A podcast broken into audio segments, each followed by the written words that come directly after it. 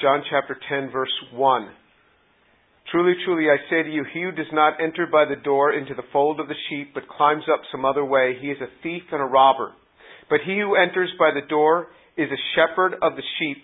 To him the doorkeeper opens, and the sheep hear his voice, and, and he calls his own sheep by name and leads them out.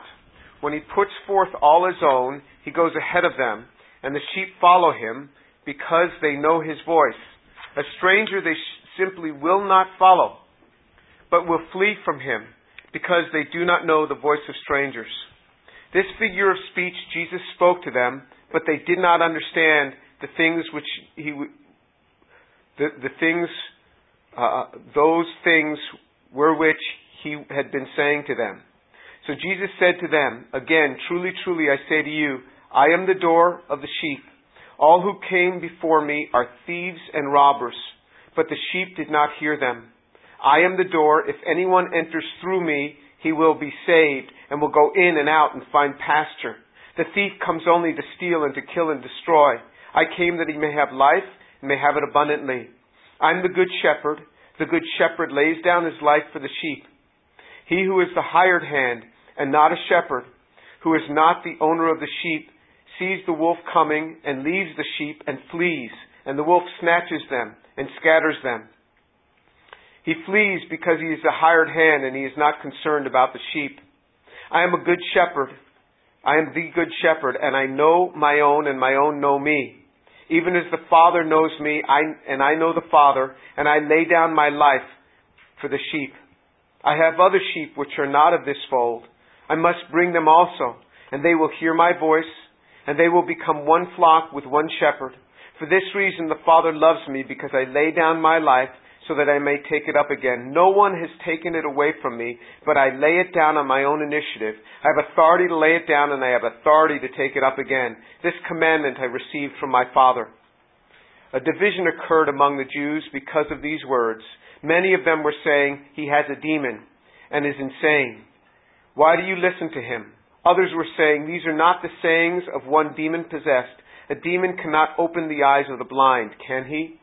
So you see, they're making reference to the opening of the eyes of the blind, that blind man. So we're right at the tail end of the Feast of Tabernacles, where Jesus has, has healed the man who was born blind.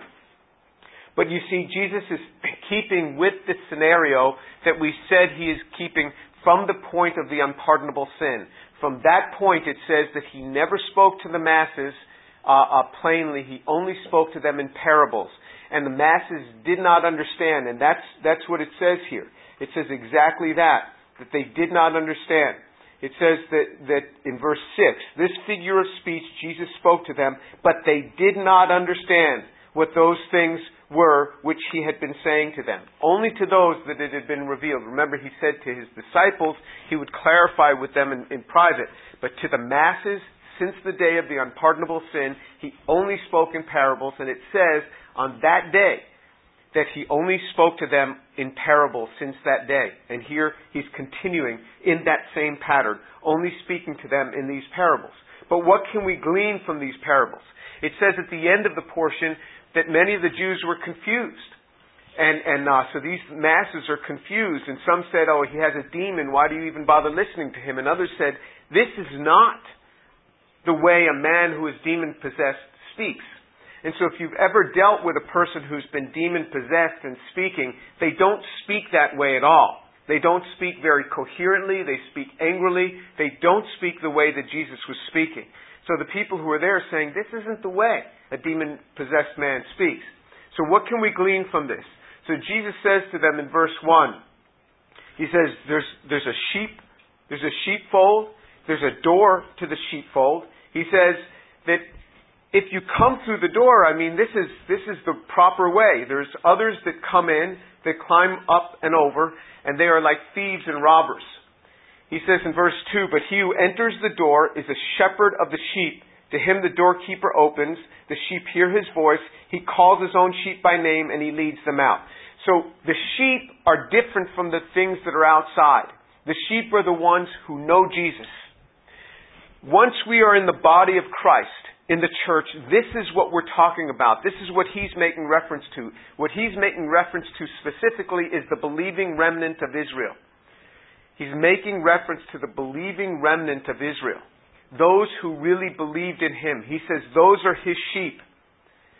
He says later on in the, in the chapter, he says, But I have other sheep that are not of this fold. They will become one with this fold. He's speaking of the Gentile nation of those who are not Jews will eventually be coming in. He says, I will make them one sheepfold with one shepherd. You will see in the scriptures, Jesus makes reference to this type of thing, or uh, I'm, I'm, sorry, the scriptures make reference to this type of thing in 1 Corinthians chapter 10 verse 32. It makes reference to the Jew, the Greek, and the church of God. There are three portions of people that are now dealt with differently, differently in the world. God deals with Jews in one way, He deals with Gentiles another way, and He deals with the church a third way. Once you are in the church, whether you're Jew or Gentile, once you're in the church, He deals with us in a specific way. He deals with Gentiles, those who are not of the Jewish race, those who are not in the church, He deals with them in a specific way, and He deals with Jews in a specific way. He has a special plan for the Jewish nation, for the Jewish people. But once we are in the church, we are all one in the body of Christ. There's no longer Jew or Gentile. There's three specific groups that the New Testament talks about. And that's mentioned many times in the New Testament, particularly in this portion of 1 Corinthians chapter 10 verse 32. You see it very vividly, that there are these three portions of people. Once we are in the body of Christ, we're in that sheepfold, He deals with us in a specific way. This is the sheepfold that he's talking about. In this case, it's the believing remnant, the believing remnant of the people, of, of the Jewish nation. That the Gentiles, he says, he says, I have other sheep that are not of this fold that I'm about to, to blend right in with them. These are the groups of people that he's talking about. But look what he says about that believing remnant, about those who are in the sheepfold. He says in verse 3, To him the doorkeeper opens, the sheep hear his voice, and he calls his own sheep by name, and he leads them out. When he puts forth all his own, he goes ahead of them, and the sheep follow him because they know his voice. So specifically, this is what he says. He says that the sheep hear his voice. This is one thing that as believers that we can definitely take hold of. We can hear God's voice. Not physically, generally not physically, hearing God's voice is probably the most challenging thing that I know as a believer. As a believer in Jesus Christ, my desire is to hear God's voice for my life, for what He wants me to do, for His plans for me. I want to hear His voice. And if you think, well, does God really speak? You have to pull out like every other page of your Bible if you want to say that God doesn't speak. Because the scriptures are just full of God speaking to men, God speaking to women, God speaking to his people. He speaks, the scriptures say, in many portions and in many ways. You may hear God speaking to you through a message that's given in church. But, and, and for me, God speaks to me through the scriptures. The primary method that God speaks to believers today is through the scriptures. And the reason that I say this is because I have, I'll tell you about my own life. I have a tendency to hear what I want to hear. Driving down the road and I'm just, oh, God's gonna, God says that He's gonna open for me a parking space right around the corner. You know, I can hear whatever I want to hear. I have this capability. My, my mind is really very creative. And I can hear all sorts of things. So how do I separate what my own mind is saying versus what the God of the universe is saying? You see what I mean? Some people say, oh, God speaks to me all the time. God told me this, God told me that. My experience with people who say, God told me this, God told me that, God told me this, God told me that, is that the next day, God is telling them to do something contrary to what He told them the day before. Because they're so flippant in saying, God told me, God told me, God told me, that they forget. And the next day God told them something different. I'm like, uh, did you just tell me that God told you not to do this, and now He's telling you to do this? So maybe God has changed His mind. Now the Bible says God doesn't change His mind. So do you see how fickle our own minds can be? So we, that tells us that we have to be really careful about this. I'm not saying that the Holy Spirit doesn't speak to our hearts. He does. He has totally that capability. It's our problem. It's my problem. Because I have the capability in my creative mind to hear all sorts of things, I need the scriptures to speak very clearly to me. God speaks through the scriptures. He speaks to us through the scriptures. God's voice is heard. There are things in my life, there are things right now in my life that I'm trying to discern from God. Is He going to have me do certain things? And these are big things, which will affect a lot of people. It'll affect my family, it'll affect people around me. So I really want to hear. Because of this, I will work all the harder to make sure that I'm hearing His voice properly. I will go through certain steps. One of the things that I will do is I will fast and pray. And for me, fasting is not not eating between breakfast and lunch. That's not what fasting is. Alright? Fasting is to go a portion of time. Generally for me it's a portion of days. Two days, three days, four days, five days, a portion of days without food. And then after a few days of just dealing with this and the headaches and the, all the stuff that comes with this, my mind is much more open and my heart is much more open and I'm just like a sponge wanting to hear from God. And then also very often when I come off of a fast, that my mind is much more open to hearing what God says because I really want to discern this thing. This is what Christian life is. What I'm telling you is not specific just to me. This is a scriptural pattern. This is a scriptural pattern. Esther, she called for a fast. She told them to fast for three days. As she had a big task before her, she said, fast and petition the Lord. Jesus said, when I'm taken away, my disciples will fast. this is not something that I'm telling you that you should do now. You do it whenever God calls you to do it. This is what you're to do. This is part of discerning the voice of God. Do you want to grow? Do you want to grow in Christ or would you like to stay stagnant? Would you like to remain stagnant in your walk? Did you know that most people in the body of Christ, most people in this sheepfold, have no clue about hearing God's voice? Nor do they make much effort. The body of Christ is a broad tent. There's a lot of things going on here. But God has called us to certain things. God does certain things in our lives, and He calls us sometimes to things that are, that are, that are bigger. So he calls us to things, and he, and he, God wants you to mature in your walk. He doesn't want you to remain where you are. I can go into a classroom, and I can tell who the Christians are in a secular classroom. I can say this, how many of you are working to bring yourselves beyond where you are now to improve yourselves, your character, your lifestyle?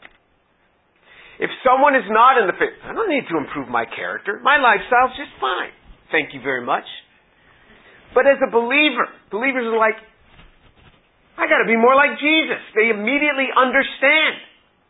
You're not to remain where you are. I can release you in my own heart. I am just totally free if I know that you're in the scriptures and in the Word of God. God will speak to you. God will direct you. He speaks through the scriptures, and it's important to have a regular time in the scriptures. And regular time doesn't mean once a month. Regular time means daily. How do I know daily? Because the scriptures again and again talk about meditating on the Word of God, daily meditation or day and night. It uses two different expressions, either daily or day and night. There is a daily time, a day and night time of meditating on the scriptures. This is what God has called us to. He says, My sheep hear his sheep, he says, and the sheep hear his voice. You cannot hear the voice of God unless you get alone and give time to God. Unless you learn to pull those pods out of your ear. Say, Lord, speak to my heart. And I don't care how great your technology is. If you don't get alone and say, Lord, speak to my heart, you'll never hear. Well, God speaks to me through Christian music. That's great. But maybe He wants to say something to you beyond what the lyrics are. Learn how to come before God. Learn how to mature in your walk. Learn how to grow in your walk. Just as you commit four years of your life to a college education, which takes a lot of time, and there's a lot of diligence if you really want to learn in this, if you really want to do well. It's the same thing in a walk with Christ, and you are never done. You are never done. He says, My sheep hear my voice. To me, this is my biggest challenge as a believer hearing the voice of God. What does God have for this class? What does God have for my students? What does God have for my research career? What does He have for my outreach? What am I supposed to be doing as a believer? Say, oh, well, you're all set. You just do this class. I don't, I don't know. Am I just supposed to do this? I don't know what to talk about. You know, I come before a portion. This is the next portion in the chronology of Jesus' life. This is the next thing that happens right at the end of this Feast of Tabernacles. So I read this portion. And you think that, oh, you know, I just read it and I know what to come in here and say. No, no way. Every day I'm reading this portion all week. Lord, speak to me. Sometimes I come before this Word of God and I'm like, Lord, what, what am I going to say? What do I just read and say, well, it's obvious. Self-explanatory. No, Lord, what is the message here? What are you trying to say? And I'm just wrestling with this. Father, speak to me. Speak to me. Speak to me through your word. Charles Spurgeon, the Prince of Preachers, he's speaking to ministers, speaking to people in his college, in his Bible college in the 1850s about becoming ministers. He says, all your commentaries, all your books, and all your studies are nothing compared to your closet. He's making reference to the scriptures talking about Jesus said, go into your closet and pray. He says nothing compares to your closet. If, if you preach more than you pray, you're going to have a big problem, he says. If your preaching time is longer than your prayer time, you're going to have a big problem. It behooves me to spend more time in prayer for the message than it does in speaking the message. This is what he's calling to you to. Do you want to grow in faith or don't you?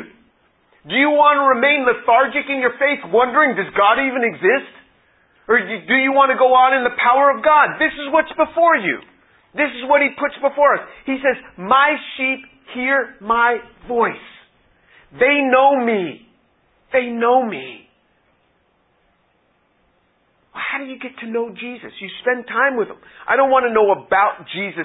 Just read that Jesus is love, Jesus is God. I want to know him. As Paul cries out, I want to know him. I want to know the power of his resurrection. I want to know the fellowship of his sufferings. Whoa! I want to know the fellowship of his sufferings? I want to know the fellowship of his glory.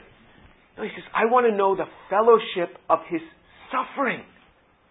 Look at the depth of maturity in Paul to be able to say that. I want to know the fellowship of his sufferings. To me, Paul says, to suffer with him is greatness. This is what he's calling us to something richer, something beyond ourselves. He says, My sheep hear my voice.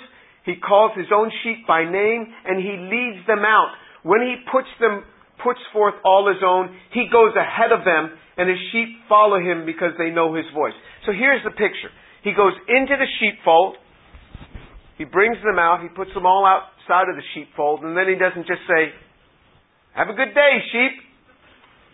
It says he goes out and then he leads them. He puts them out of the sheepfold, he puts them into the world, and then he steps in front of them and he leads them.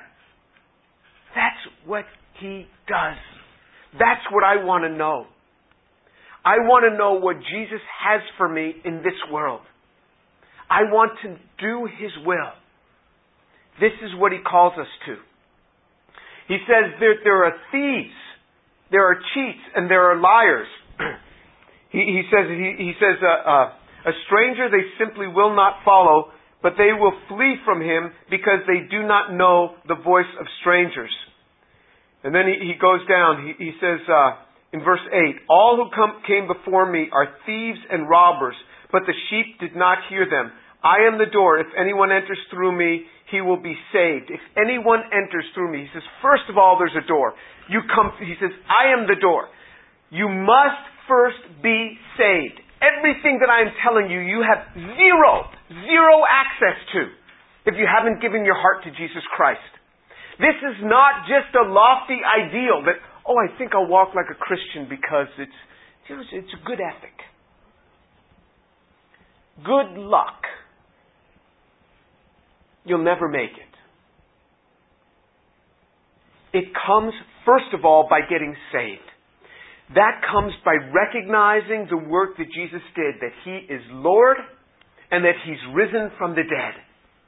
That's what the scriptures say. He is risen physically from the dead. Yeah, I can't believe a physical resurrection. Well, then you ask God to open your heart. Because God will never ask us to do something that He hasn't given us the capacity to do. And the first thing is to believe in the physical resurrection of Jesus Christ, that Jesus has risen from the dead. And if you become so intellectual that resurrection is below you, you are terribly confused. Terribly confused. That will never, never go away. Jesus has risen from the dead. You will never outsmart God. He has risen physically from the dead. You say, how does it happen? It's a miracle. Doesn't happen every day. That's the whole thing about it.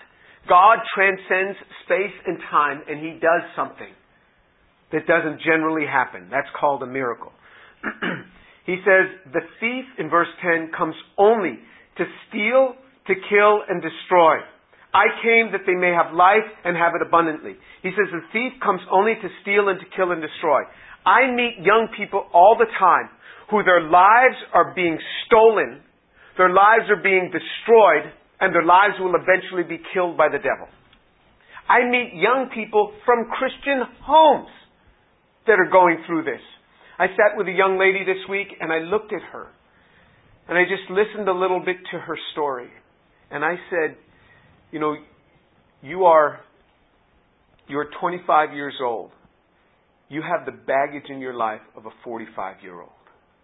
And she looked at me and she started to tear up. She said, You're absolutely right what alcohol and drugs and living a free life has done to absolutely destroy her. This is what the world has to offer you. So if you think, oh, well, you know, I just want to go out and experience this, just remember, you are about to experience a very hard taskmaster whose motivation is to steal and to kill and destroy you. That's his motivation. Well, I'd like to try it. You know, it's, you know, I'll try anything once.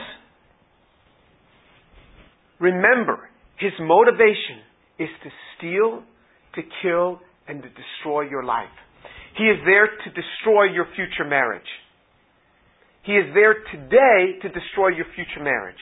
He is there today to have you make decisions that will be the undoing of any substantive relationship in the future.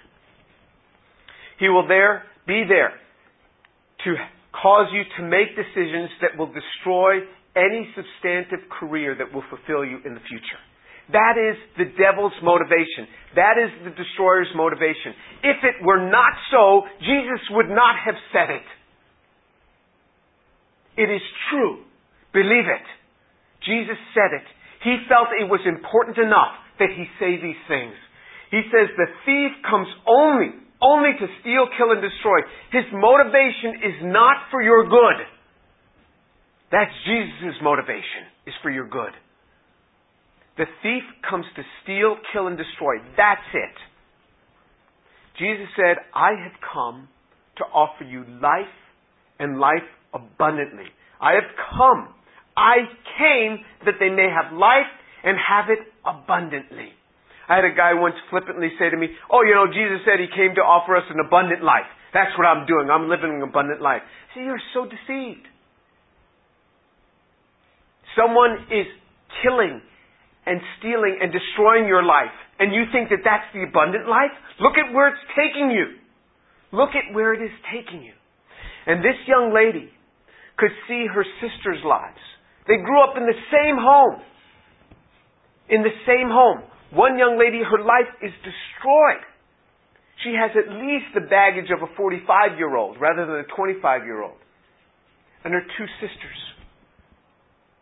have chosen a, a, a better pathway. And it's right there, black and white, right before her. And you think that that is the abundant life? If that's the abundant life, why aren't they more happy? You think the abundant life is living in free sex? You know, those in high, high school, those in high school who have a promiscuous life are far more likely to commit suicide. Far more likely. Well, if it's so great, why are they committing suicide? God has something much better for us. Jesus said, He came. He came that they may have life and have it abundantly. Did you know that's one of the reasons for Jesus' coming? Is to give me life and an abundant life? That's a pretty good deal. That God would send His Son for us, that we would have an abundant life. Now tell me, which one would you rather have? The one whose motivation is to kill, steal, and destroy? Or the one whose motivation is to give you an abundant life? You choose! You choose, and every day there are decisions before you that will cause you. Which one will you choose? Which one will you choose? Jesus has the better way. He says of himself, he says, I'm a good shepherd. And not only this, he says in verse 11, he says, the good shepherd lays down his life for the sheep. He says the hired hand has no motivation of doing that. it's like, uh, say, say someone working in a movie theater and he sees it's on fire and he's fire, I better get out of here. And he quietly slips on out. He's the one who really cares. I mean, he's going to go lay down his life for the others and say, get on out of here. The, the place is on fire. He says, Jesus says, I care for your life. I'm come to die for you. I came to die for you. This is how he characterizes himself. And the other thing he says, he says, no one takes my life. No one takes my life. I lay it down of my own accord. It was the Jews who offered him up. It was the Roman Gentiles that crucified him. And Jesus said, No one takes my life. I offer it up. Jesus offered up his own life for us.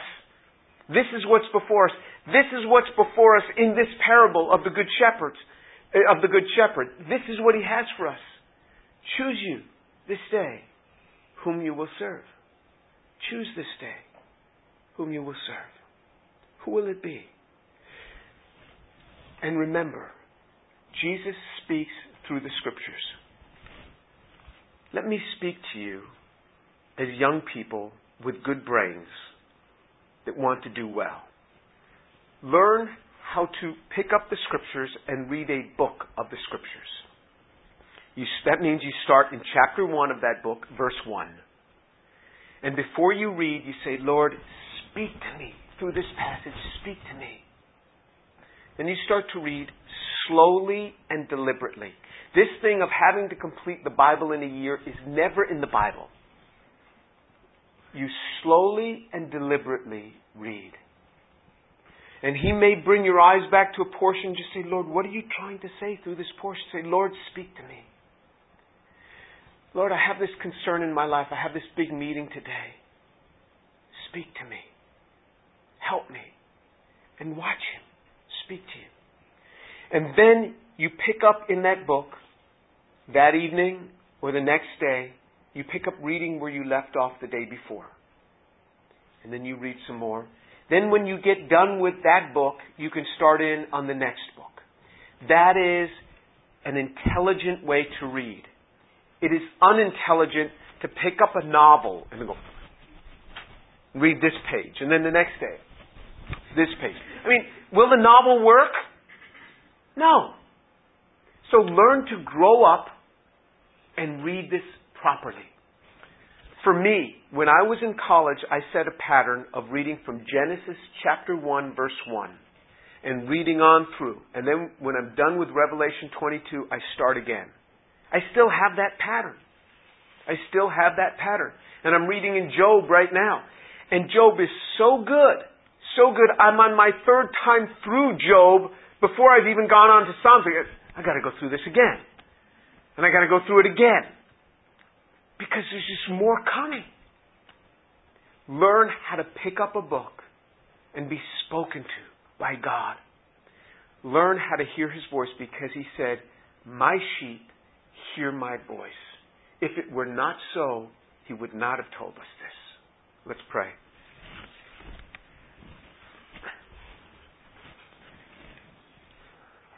Abba, Father, thank you so much for your word. You do marvelous things. Thank you for our Lord Jesus Christ, who came to give life and life abundantly to these precious young lives. Abba, draw them to yourself, I pray. Cause them to mature in their walks with you, that they would learn to pick up the scriptures and hear your voice. Father, that they would learn to follow the one who has life abundantly for them. And they would learn to shun the one who means to bring destruction and to kill them and to steal their lives from them. Abba, Father, protect them, I pray. Abba, I pray for that young girl that I spoke to just this past week who's just gone down a path of destruction. Intercede upon her life, I pray. I pray that she would follow through on the things that she said and you draw her forth into the proper place. Have mercy on her, I pray.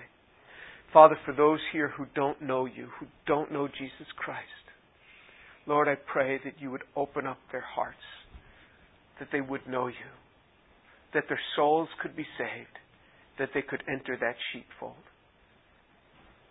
Father, draw them to yourself, I pray. And I present, Lord, these young lives to you. Protect them, I pray. Draw them close to Jesus and have mercy on them. And it's in your name I pray. Amen.